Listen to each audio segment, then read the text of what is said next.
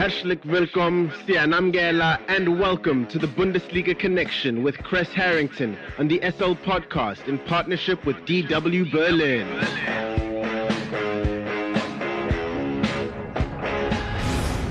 Time for the latest from Germany's domestic football league, the Bundesliga, and more. And for that, we are joined by DW Sports correspondent Mr. Kres Harrington from our partner station Deutsche Welle in Berlin, Germany.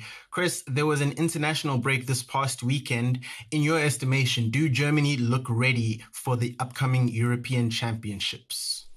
Well, uh, yes, yes, and no. Uh, these were World Cup qualifiers. And uh, prior to kickoff uh, for the German team, and uh, among others, we saw protests uh, uh, because of the human rights abuse accusations against Qatar for the upcoming World Cup in Qatar in 2022. You know, so uh, that's one thing I, thought was, you know, a, a, positive gesture from the teams. But now, in, in regards to the uh, action on the pitch, and I, and I will mention this uh, Germany's midfielder, Toni Kroos, has announced he will retire after the European Championship. He's another seasoned veteran that's played over 100 matches for the German national team, that won the World Cup with the team in 2014, that will depart.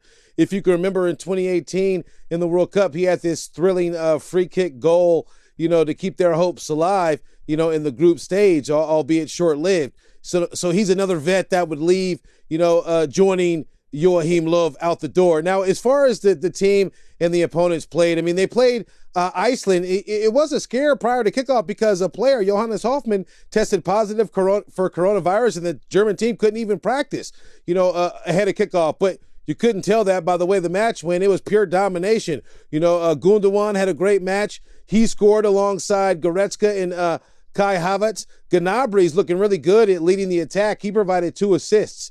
You know, Timo Werner, who I thought would be leading the attack, uh, hasn't been a major factor for Germany. I don't think he will be this summer either. He only has 10 goals for Chelsea. They're shopping for a new striker, anyways. You know, but uh, the German team's looking really solid with that attack uh, up front. Kai Havertz, Leroy Sané, and uh, Serge Gnabry in the middle. Uh, and their other opponent, they played Romania. Germany only scored one goal. They dominated Iceland with three goals. I expected a similar result against Romania. You have to give a lot of credit to their goalkeeper. He had eight saves, you know, but Germany does look good, you know, with their young mixture of talent. They look real solid, but these opponents are not the same opponents they'll be facing in the European Championship. So it, it's a case of putting the carriage before the horse. Uh, their last warm up, their last couple of warm up matches, so to speak, North uh, Macedonia. I mean, come on. I don't expect that to be much of an opponent. And then Latvia early in June uh, when they face off in the European Championship, they face off with France first. You know, I don't think these opponents will get them ready, you know, uh, for that type of competition, that caliber of competition. They're going to have to step it up in training or do something because, you know, uh, they're going to have to be prepared to uh, play a different type of animal, you know, when the European Championship kicks off than what they're facing in these World Cup qualifiers. So time will tell, but uh, the positives to take away, the team looks great offensively up front right now. And then Manuel Neuer, obviously the solid uh, in the back. So you have to salute the team for doing that, getting it done. Meanwhile, in the Bundesliga, Dortmund, according to reports, have set a new price tag for Erling Haaland at 180 million euros. Are they looking to try and cash in as much as possible the same way they did with Jadon Sancho, or are they looking to price people out of even trying to buy Haaland? What are Dortmund thinking at the moment? I think Dortmund are thinking about uh, fair market value. You know, 180 million euro price tag on Haaland's head does a couple of things. For one, it makes him unattainable for a handful of clubs. You know, Barcelona, you know, uh, among other clubs, you know, are looking for the services of Haaland this summer, you know, triggering this crazy release clause. You know, but another thing that came out reported with his contract is that the club wants uh, him, uh, the club wanting him also has to pay 20 million euros to a group of agents as commission. You know, uh, but he's young. He's 20 years old. It does make sense that the biggest fish in the European Sea and Real Madrid, Chelsea, Man United, among others, are all uh, hunting for Erling Haaland's signature. He's putting up the numbers in record fashion. He's the fastest to score 20 goals in the Champions League. He only needed 14 games to do that.